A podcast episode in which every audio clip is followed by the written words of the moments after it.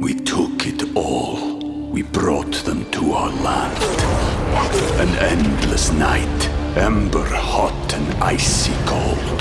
The rage of the earth. We made this curse. Carved it in the blood on our backs. We did not see. We could not, but she did. And in the end, What will I become? Senwa Saga. Hellblade 2. Play it now with Game Pass. TBS ポッドキャスト。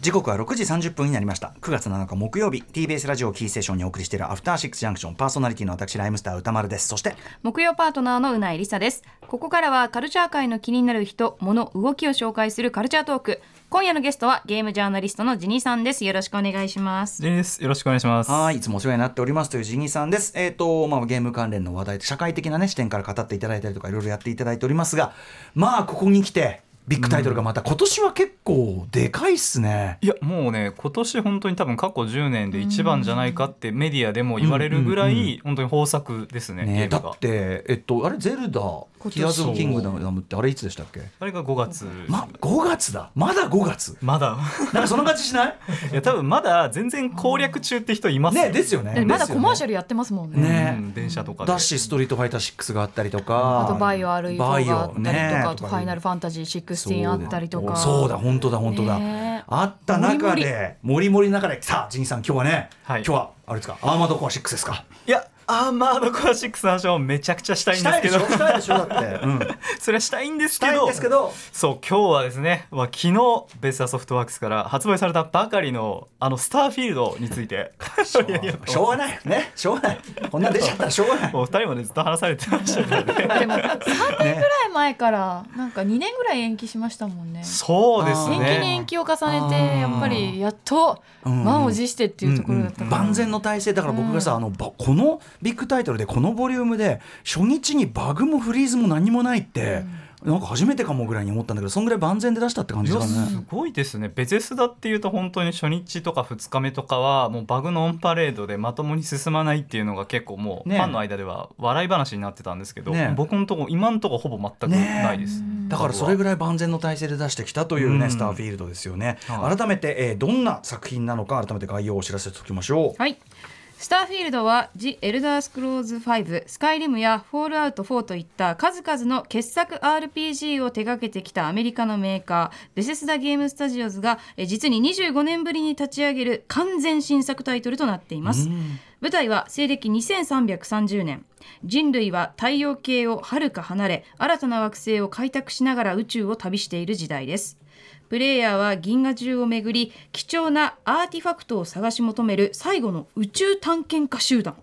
コンステレーションの一員となり広大な宇宙を探索することになるという設定です。ゲームジャンルはゲームジャンルはアクション RPG 対応ハードは XBOX シリーズ X シリーズ S もしくはパソコンとなっています。発売日は昨日の9月6日価格はスタンダード版が税込みで9700円。また XBOX ゲームパスに入会している人なら月額850円からプレイ可能となっています。うっそーんって。お得すぎっていうねことですけどね。もうじいさんがね部屋に入ってくるのはねスターフィードやってるっていうね。それはやってるわっていうね。それはやってるわって話なんだけど。聞きますよね。話しますよ。はいということでまずはファーストインプレッションというかじいさんい。かがでしょうか、いやそうですね。なんかもうスターフィールドまずそのボリュームがすごいっていう意見は結構 SNS とかで言われてると思うんですけど、うんうん僕の中ではねスケール感がもう本当にすごいっていうことに驚いていてル、はい、今までのそのベゼスダの、まあ、RPG でいうと、うん。まあ例えば「フォールアウト」っていうゲームがあってこれはあのその荒廃、まあ、世界戦争で荒廃したアメリカが舞台ですけど、うん。それでも例えばボストンとか、あるいは、えっと、ワシントン DC とかの、うん。まあなんか一つの街、うんうん。うんぐらいを、まあ、町とか、まあ、州ギリギリ1個分ぐらいをうんうんオープンワールドにするっていううん試みだったし、うん。まあ、あるいはその「エルダースクロール」シリーズっていうファンタジーだったら、うん。そのまあ一地方、うん。うんスカイリム地方とか、はい。あの白ディール地方になってたのが、うん。今回のうん。銀河うん。のさらに複数ある宇宙っていうことで、もうなんだろうな今までその、まあ、マシンスペック的に大体街1個は限界だよねっていうオープンワールドのスケール感が、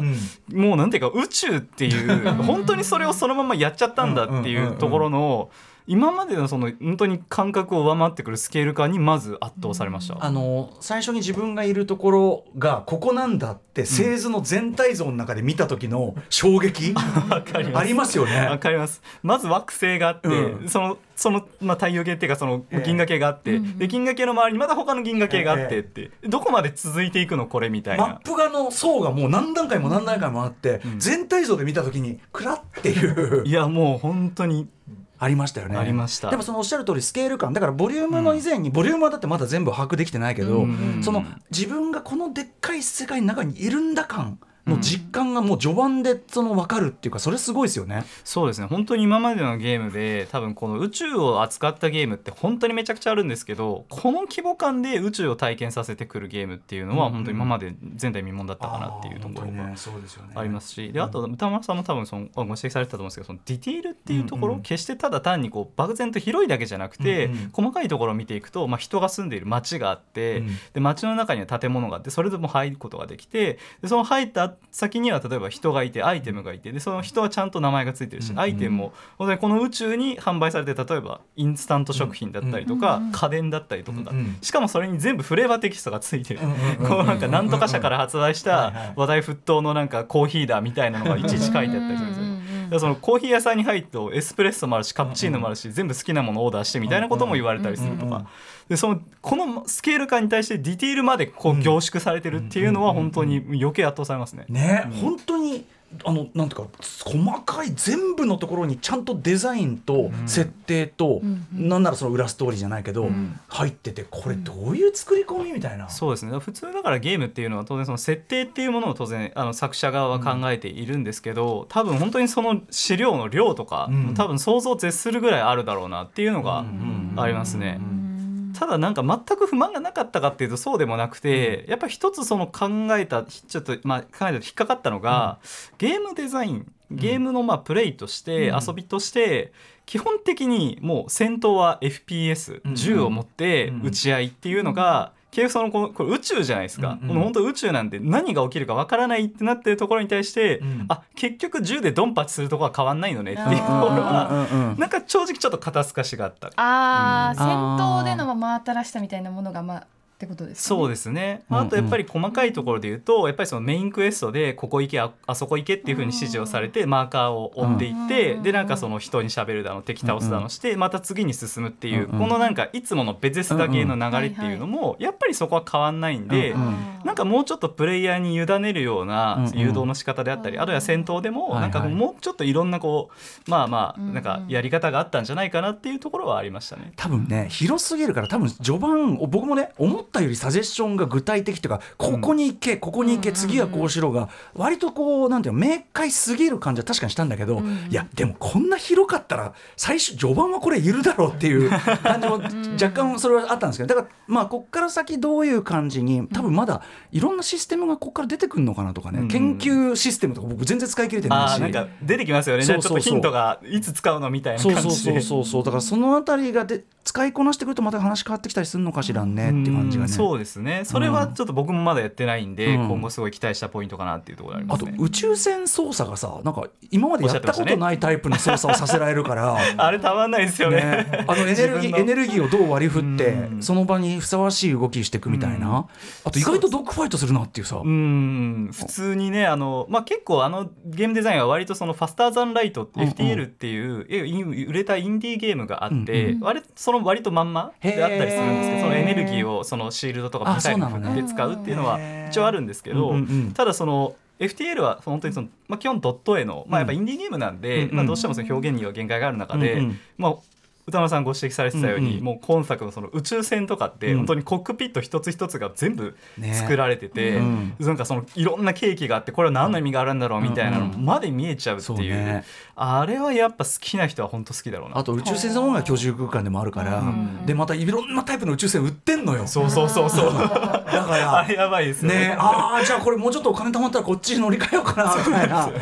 ねえもうちょっと乗組員増えてきたらこっちから手狭になりそうだなみたいなねカスタマイズもできるじゃないですか。しかもそのパーツになんとか社製のなんとかっていうのがなんか設定でちゃんと全部あって、なんかこのメーカーが出してるパーツはちょっとこうフィジカルが強いんだとか、なんか快適性が高いんだみたいなのあるんで、カスタマイズになると本当に好きな人はマジで好きだろうなあー。重機もね今のところ序盤だから拾ったものとかさ、敵から奪ったものを使ってるだけだけど、多分あすあれにグレードアップカスタム概念が入ってくるだろうからそうですね。ってなると、っていうね。いや本当にそこが知れないね。ーム。ちなみにこれだから RTA 的な要するにあのタイムアタック的なのをん。してる人いるんですかね、いやまあまあ絶対出てくる。ね。でも今世界中で必死でやってる人い やもう多分ね現在進行形でいますね。はい。でもあのさっきおっしゃったように、まあ、意外とそのなんか単純な行ってこいっていうかさ、一直線で進めるだようと思えば進んじゃうとこもあるからよくも悪くも、まあだから最短で行こうと思ったら意外といけちゃうのかもしれないですよね。いや。まあでもベセスダ系なんでちょっと全く予想ができないまあ そうね。まあそうね。まあそうね。本当になんか実はあれ行かなきゃいけないって言われてたのに実は全然行かなくてもよかったですみたいなのが後で分かることが出てくるのがベセスダ系なん確かにねでそこも楽しみですね。なんかうあとさうかつにさなんか行動するとさもう取り返しつかなくなってたりする。あいあいつ殺しちゃダメだったんだみたいな。ねとかねまあでもなんかあのちょっとここから先どういうふうに転ぶかも含めて味わい尽くしたいと思っております。そうですね楽しみですね。ちょっとまたあのこれは今日は本当にファーストインプレッション中のインプレッションなんでまた追ってのなんていうかな本格費用としてのそのあたりもジギーさん伺いたいなと思います、今日はということでスターフィールド発売を記念しましてというかちょっとここで改めてあのジギーさん的に整理しておきたい話っていうのがある感じですかね。そうですね、まあ、今回その、まあ、先ほどねスターフィールドのインプレッションは歌村さんとかナヤさんと話させていただいたんですけれども、まあ、どっちかというとねそのスターフィールド、まあ、なんか噂は金がね聞いてるけど、うん。ちょっとよくわかんないなっていう人も正直いると思うんですよ、うん。直射が伸びないと。ねでその方に向けてちょっとねそもそもスターフィールドがこう生まれてきた経緯というか、まあ、ここでは海外 RPG クロニクルという。お渡辺則明さん国産 RPG クロニクルに対して。許可をいただいてます、許可をいただいてます、に対してちょっとねあのや説明させていただけたらなと思っております。つまりその海外 RPG 日本の RPG 僕らがまあよく知る RPG とは違うまあ進化の系統があってその先に来たもんだということですね。その通りなんです。実は奥深い海外 RPG のはいではではじゃあお知らせの後ジギーさんにえ海外 RPG クロニクルまあエピソード0ぐらいの感じを伺おうと思います。After Six Junction. We took it all. We brought them to our land. An endless night, ember hot and icy cold. The rage of the earth. We made this curse. Carved it in the blood on our backs. We did not see. We could not, but she did. And in the end, What will I become? Senwa Saga. Hellblade 2. Play it now with Game Pass. 生放送でお送りしているアフターシックスジャンクション今夜のゲストはゲームジャーナリストのジニさんですよろしくお願いしますよろしくお願いしますさあということで、えー今日はあね、えー、と渡辺則之さんの国産 RPG クロニクルにまあのまたなんていうかな別ラインというか、はい。許可をいただいてはい、ます、オルタナティブライン、えー海外 RPG クロニクル。話題のスターフィールドを手掛けた会社ベセスダ編ということでお話を、えー、ジンさんに伺っていきます。ジンさんよろしくお願いします、はいよろしくお願いします。さあじゃあちょっとぜひ。そうですね、まあそのまあ、先ほどお話しさせていただいたようにちょっとスターフィールドあのなんか噂は金がね聞いてるけど、ちょっとあの触手が伸びないと、うんうん。まああのやっぱ XBOX と PC っていうのもありますし、そううん。なんかわざわざハード揃えてまでっていう人もいるかもしれないので一回改めてですねそもそもこの海外 RPG、まあ、スターフィールドが生まれた経緯っていうものをちょっと説明させていただきたいなと思っていて、で、まあ、まずですねその RPG ってそもそも聞いた時に皆さんは多くは思い浮かべるのは「ドラゴンクエスト」とか「ファイナルファンタジー」とかのいわゆる国産 RPG、うんうん JRPG っていうものだと思うんですよね。なんですけど実際海外でそのいわゆる RPG っていうものが盛んかというと実は全然盛んででこれは当然なんですけど JRPG とは全く違ったうん。その進化をしてくる。だからここはあえて海外 RPG クロニクルということで、まあ、渡辺さんのちょっと胸を借りる つもりでやらせていただいてうん。いるんですけれども、まあ、実際ここはですねその逆に言うと渡辺さんがずっとこの番組の中であるいはまあ本の中で、うん。あの国産 RPG とは何かっていうことを説明してきたからこそですねちょっと分かりやすいポイントもあると思うんですね。はいで、えっとまあ、結論から言ってしまうと海外 RPG のその大きな特徴というのは何かというと「ダンジョンズドラゴンズ」といううん。TRPG、はい。これをいかにゲームに落とし込むかっていうことに集中してきたっていうところが多分日本の決定的な違いになっているのかなというふうに思います。テーブルトークロールプレイングゲームはい、そうですねテーブルトップとも言ったりするんですが、まあ、あのこれもですね歌丸さんがすでに、まあ、本の中などで説明されていることではあるんですけどそもそも RPG というものはですね1974年にゲイリー・ガイキャックスたちが作ったあの、まあ、ダンジョンズドラゴンズという、まあ、テーブルトーク RPG が、まあ、ロールプレイングゲームがあの元になっていると。まあ、これは、あのご存知の方も多いと思うんですけど、この前それぞれ。ね特集もしました。ええはい。もう特集もされている通り、まあ、あの本当に冒険者に、まあ、それぞれプレイヤーがなって自分がどういう冒険者かをまず決めると、うん。でその上で、まあ、ゲームマスター、まあ、ダンジョンマスターの人がそのルルールブックにのっとった状態で、まあ、いろんなイベントとか、まあ、進行っていうのを担当するっていう遊び方になると、まあ、当然これが当時めちゃくちゃ大流行りして、うん。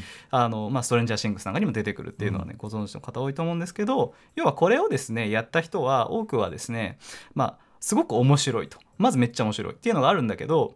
実際やるには結構ハードルが高くて、うん。一緒に遊ぶ友達を複数に集めなきゃいけないとか、何よりあのダンジョンマスターゲームマスターを、あの誰かやんなきゃいけないと。うん。でダンジョンマスターゲームマスターっていうのはシナリオブック全部読んじゃってるんで、うんうん。もうあの初見じゃ絶対できないし、うんうんあの非常に難易度も高い上に本当だったらちょっとプレイもやりたいなうんうんうんうん。みたいに思ってしまう,、これに対してこのダンジョンマスターを要はコンピューターに代用させれば代理人にやってもらえないかっていうことを考えた人が結構いたんですね。はいはい。でそれがまあまあ本当にその海外 RPG っていうのはこう結構黎明期がいろいろあって渡辺さんも諸説あるってことを話されてるんですけど、中でも有名なのがおそらくあのウルティマとウィザードリーといううん。この2つの RPG だと思います。はい。でこの2作を日本の RPG はですね元にして、まあ、うん。堀井裕二さんが「ドラゴンクエスト」っていうのを作ったやればファイナあのえあのスクエアがあファイナルファンタジーっていうのを作ったっていうのはもう渡辺さんの国産 RPG クロニクルで説明された通りだと思うんですが要はこのドラクエ FF が出た以降の海外 RPG はどういうふうに変化していたかっていうところに注目したいんですけどもこれがですね要は海外 RPG はあのてかごめんなさい、えっと、国産 RPG はあのあくまでですねウルティマとかウィザードリーを遊びやすくするっていうことに集中したっていうことは、結構渡辺さんも話された通りだと思うんですよね。うん。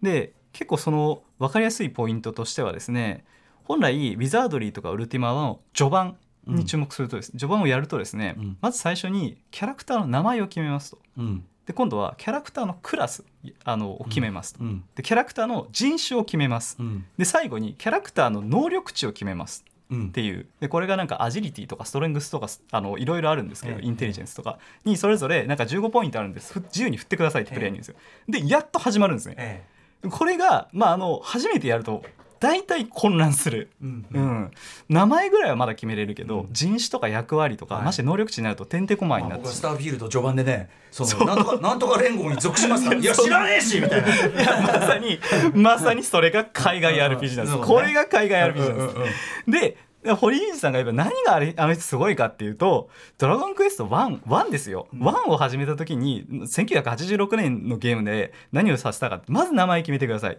まあ、これ「あー」と入れたとしましょう「うん。あー」と入れたらすぐにですねゲームが始まって王様が「お勇者あーよ」うん。と「ロトの血を引く者よくぞここに来た来たもれた」みたいなことを言ってですねあのそこにアイテムは全部取ってっていいからどうぞ魔王を倒してくれって言ってもうゲームが始まってる、うんつまり5秒とかでもう始まっちゃうんですよね、うんうん。その間に何も決めなくていいと、うんうん。これがやっぱりね日本の RPG がすごいあの流行った理由だと思うし、逆に海外 RPG がですね、うんどうしても日本で入りにくかった理由は多分ここにあるんですね。うんうんただその実はこのウルティマとかウィザードリーの最初めちゃくちゃいろんなこと決めなきゃいけないっていうのは、まさに歌丸さんおっしゃった通り、あのずっと続いてました、うんうん。つまり1980年代のゲームなんですけど90年代やっても0年代やっても10年代やってもそしてこのスターフィールドになっても、うん。やっぱりですねあシリが。シリが。謝ってきた。シリもねちょっとねやっぱアメリカを代表して。やごめんなさい。ちょっと切ります。ごめんなさい。えっとですね。はい。えっ、とまあそんなこともあってですね、やっぱりこれなんでかあの絶対これは変わらなかったっていうのは繰り返すようにやっぱりダンジョンズドラゴンズっていうのを実際やると重要なんですよ、最初にこれを決めるっていうことが、役職を決める種族を決める能力値を決めるだからこそプレイヤーは自分だけのキャラクターを作ってその役割になりきる、はいはい。でその状態で世界を歩むっていうロールプレイするっていうことにすごい深い意義があるんだっていうことをずっと信じてた、でその信じてきた筆頭的なメーカーがこのベゼスダゲームスタジオっていうメーカーなんですね、そうかそうか。はい、ベースが初めて RPG を作ったのは1994年の「エルダースクロールアリーナ」っていうゲームなんですけど、これも実はウルティマット本当全く同じ手順でいきます、というのも最初にまず種族を決める能力値を決めるっていうところをやって、でしかもぬすごい長いダンジョンをやるんですよ。これ1時間ぐらいかかるんですよ、大体の人はここで挫折するって言われるぐらい難関なんですけど、逆に言うとこれを出た後にいろんなところに冒険するとか、でその種族に出会うっていう非常に D&D をのなんか体験っていうのを CRPG、コンピューターに落とし込んでいくっていうことはずっとベースダはやってたと、ただベースダがそこまで当時そんなに売れなかった理由は、これはやはりマシンパワーの限界っていうのがあったと。なのでだから実は「エルダースクロールアリーナ」って一人称視点のゲームなんですけど、2D なんですね。あのなんか基本的に 3D っぽく見せてるんですけど、キャラクターとかは全部1枚のもうペラペラの状態になってて、要はハリボテ状態なんですよ。それが大きく変化したのがちょっと端なんですけど2006年に発売された、えー4作目「エルダースクロール4」の「オブリビオン」っていうゲームなんですね。これ結構やった人も多いと思うんですけど、このゲームは完全フル 3D で。しかもオープンワールドシームレスに世界がつながっているという状態で遊ぶことができたそれで世界的には、えー、と確か1000万本以上売れたゲームになってるんですねこれがやっぱりこのこれだけ成功したのは基本的に思想はもう本当にその94年のアリーナから、あるいはもうそのウィザードリーとかから変わんないんだけど、それが、えー PS3XBOX360 のスペックがあるからこそ、その夢を実現できたっていうところにあると。でまあその後にも「フォールアウト3」えーエルダースクロールスカイリム」「フォールアウト4」というふうに出してきて、もうこの頃には多分日本でも知る人が多い超ヒットメーカーになってた、ちなみにスカイリムは6000万本売れたらしいです、めちゃめちゃ売れてるめちゃくちゃ売れてる。とでそしてそれがようやく今この PS5、えー、と XBOX シリーズ SX、あるいは PS5 の世代になって、スターフィールドという形で銀河を舞台にした、えー RPG として作られたと。でもイズムはおっしゃる通り全くその D&D そうなん TRPG で精神をやっぱり引き継いでる。そうなんです。思うにだからそのロールをプレイするからロー RPG なわけで役割を演じる、だからあくまで自分がコスプレしてなりきってやるっていう、僕は足首サモがこう世界を活躍するっていうね、だから日本の国産 RPG は逆に RPG ってよりはなんかストーリーフィーリングなんとかじゃないけど、ん。なんかちょっとこう似て非なるものに進化してったところがあるのかなって気がしますけど。そうですね、まあ、これはもう、まあ、いろんな解釈あると思うんですけど、多分あのこれね渡辺さんとぜひ話してみたいなと思うんですけど、さっき PS3XBOX の時代に、えー、とオブリビオンという形で報われた D&D のめその徹底的にやるんだっていう精神が報われたって話したじゃないですか、ちょうどこの頃に JRPG はちょうど困ってた混迷の時期に入ってるんですよね。まさに渡辺さんがしてきた「ファイナルファンタジー13」っていうゲーム、あれは、まあ、本来そのスペックの限界を分かった上でミニマルなロールプレイをしてた FF が、この有り余るスペックどう使えばいいんだっていうのですごく迷ってた。その結果、まあ、僕は FF13 好きなんだけどやっぱりそのどう使えばいいかっていうのが最後まで多分結果が出なかったっていうのがうんだったと13だったと思うので、そこはある意味で JRPG と逆転したところだし逆に言うとその JRPG も JRPG で FF16 っていうゲームを出した時にすごいそのスペックの使い方を豪華な演出とかあとキャラクターの掛け合いっていうところの JRPG の良さをとことん引き出すっていう方向に進化したじゃないですか。あれすごく面白い進化だと思うんですよね。だから国産 RPG クロニクルをなんかちょっとやっぱこっちか、まあ、海外っていうかアメリカ RPG の歴史と調査すると、なんかまたさらに立体的になるっていうかそうですね。かど関係なくはないから当然ん。リンクしてるから、なんかより立体的になりますねこれね。そうですね。やっぱりそのベゼスダが作ったゲームはそれこそあの任天堂が、えーと「ゼルダの伝説ブレス・オブ・ザ・ワイルド」を作る時にもスカイリムちょっとあの、うんうん。まあ、参考にしたっていうことも話されているぐらいなので、ええうんうんやっぱり今後もやっぱすごいその影響力が大きいとなっていくと思いますね。ちょっ。とこ海外 RPG クロニクルもちょっとシシリーズ化しましょうよぜひ。よろしくお願いします。一発ネタでうん。すごいだったつもりなんですが。はい。ということで、えーまああのこういう歴史的文脈の上に現れた最新作「スターフィールド」ということでやると、よりこうなんていうかな楽しみ方のちょっとモードみたいなのが分かるかなという感じのジンギさんのお話でした。ありがとうございますジンギさんありがとうございます。えっ、と最後にジンギさんからお知らせことなどお願いします。はいまあ、今回多分スターフィールド僕もプレイしていて、まあ、本最終的な批評っていうものもあのいずれノートのゲームゼミというものをやっているんで、そこで出す予定なのでもしよければそちらも確認していただけると幸いです。楽しみにしております。はいということで今後ともこの番組アトロク2になってもよろしくお願いしますというよろしくお願いしますはいゲームジャーナリスト Jini さんでしたありがとうございました。ありがとうございましたありがとうございました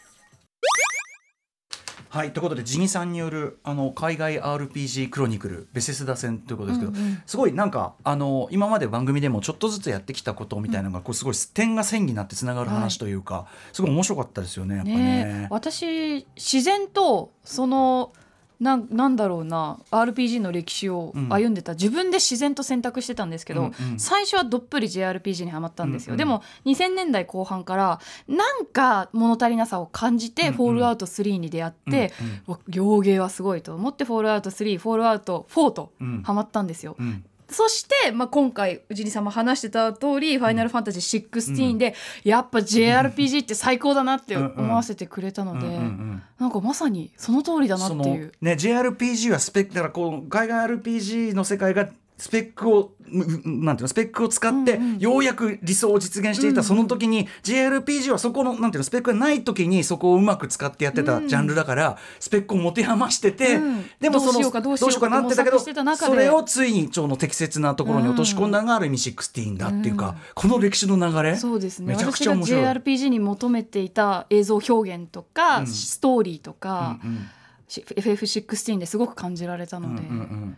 なんかやっぱり、ね。ゲームユーザーって自然といいものというか自分が好きなものをこう選んでいうんうくんうん。なっていうふうに思いました。あと僕やっぱりそのなかなか始まらないその TRPG 由来の設定してなんとはい。かみたいな、でも僕としてはやっぱそこもワクワクポイントだから自分の好みってのもそっちかなみたいなすごい思ったりしましたね、足首さんも今宇宙を駆け回ってますんでね。After Six Junction. あなたの平成間違ってます。